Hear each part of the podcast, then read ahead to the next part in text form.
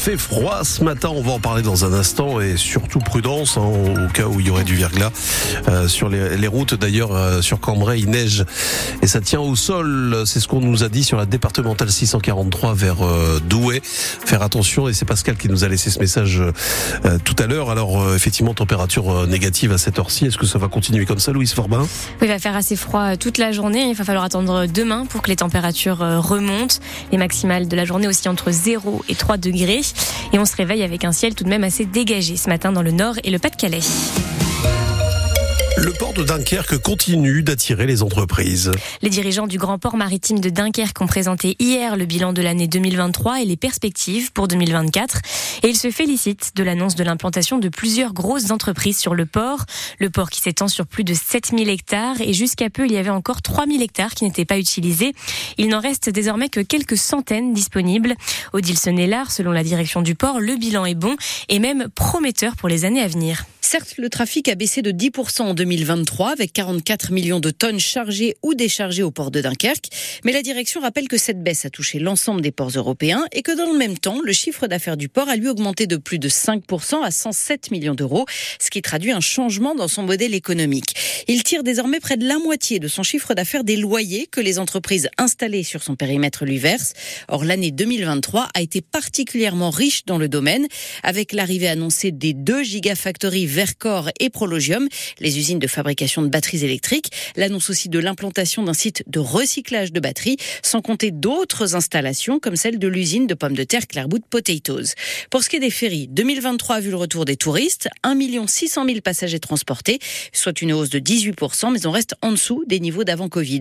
Et puis le port confirme qu'un projet d'une nouvelle ligne entre Dunkerque et l'Écosse, opéré par DFDS, est bien à l'étude, mais rappelle qu'il ne s'agit à ce stade que d'un projet. Le port de Dunkerque va mobiliser 160 millions d'euros d'investissement en 2024, soit près d'un milliard d'euros sur la décennie. Le résumé du bilan 2023 est à retrouver sur le site de France Bleu. Bonne nouvelle pour les usagers des TER sur la ligne entre Boulogne et Étaples-le Touquet. Le trafic reprendra progressivement à partir de vendredi prochain, avec le retour d'un service normal le lendemain, le samedi. Depuis le 10 novembre, plus aucun train ne circule à cause d'un affaissement d'un talus sur les voies lors des inondations. Plus d'un millier de passagers ont eux été bloqués dans un train au nord de Nevers. Le train reliant Paris à Clermont-Ferrand est tombé en panne vers minuit. Les passagers se sont donc retrouvés dans le noir et sans chauffage puisqu'il n'y avait plus d'électricité. La Croix-Rouge était sur place pour distribuer des boissons chaudes et des couvertures de survie. Des taxis ont pris en charge les personnes en situation urgente. Un autre train est venu chercher les autres voyageurs. Il est arrivé à Clermont-Ferrand aux alentours de 6 heures ce matin alors qu'il devait arriver hier à 22h30. Plus besoin de se rendre dans les Alpes pour aller skier. La piste de ski synthétique de Neu-les-Mines dans le Béthunois a désormais tout d'une vraie. Recouverte de neige, la station ne désemplit pas depuis mercredi. C'est une situation exceptionnelle puisque la dernière fois qu'il y a eu assez de poudreuse pour ouvrir autant de jours d'affilée, c'était en 2016.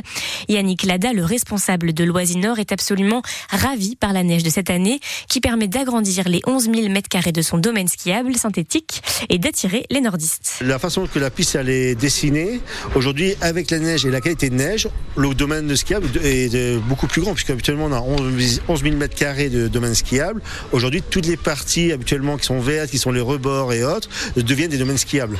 Donc euh, aujourd'hui, le domaine skiable est beaucoup plus important et la qualité de neige, je vous dis, cette année est vraiment exceptionnelle. Parce que c'est pas parce qu'il y a de la neige que ça glisse. C'est comme en montagne. Si la neige est gorgée d'eau, il n'y aura pas de suite. Donc là, on a pris la décision jeudi matin de pouvoir ouvrir l'après-midi jeudi. Et ce matin, on a regardé l'état de la neige, comment elle s'était dégradée. Et effectivement, la neige est restée comme telle. Euh, il y a bien gelé et c'est très sec. Donc la neige est de très bonne qualité. Avoir le, la piste de ski toute blanche avec un ciel bleu comme hier ou aujourd'hui, c'est exceptionnel. On se croit vraiment à la montagne. Des propos recueillis par Louise Adélaïde Boinard. En plus de la neige, c'est un record de froid qui a été battu hier matin à Arras. Il a fait moins 14,6 degrés. C'est la température la plus froide jamais enregistrée dans la commune depuis 1987, date de l'ouverture de la station de mesure de Météo France dans la préfecture du Pas-de-Calais. On va désormais vers le Redoux. Mardi prochain, on attend même 16 degrés pour les maximales, ce qui veut dire qu'à Arras, on aura gagné 30 degrés en l'espace de 4 jours. Le nordiste Adrien Van Beveren finit troisième du rallye Dakar. C'est la première fois de sa carrière que le motard monte sur le podium. Pour sa neuvième participation, il fait mieux qu'en 2017 et qu'en 2022. Le pilote Honda avait à chaque fois terminé quatrième du Dakar. Valenciennes et Dunkerque jouent cet après-midi pour les 16e de finale de la Coupe de France. Dunkerque, formation de Ligue 2, est en déplacement au Puy-en-Velay en Auvergne.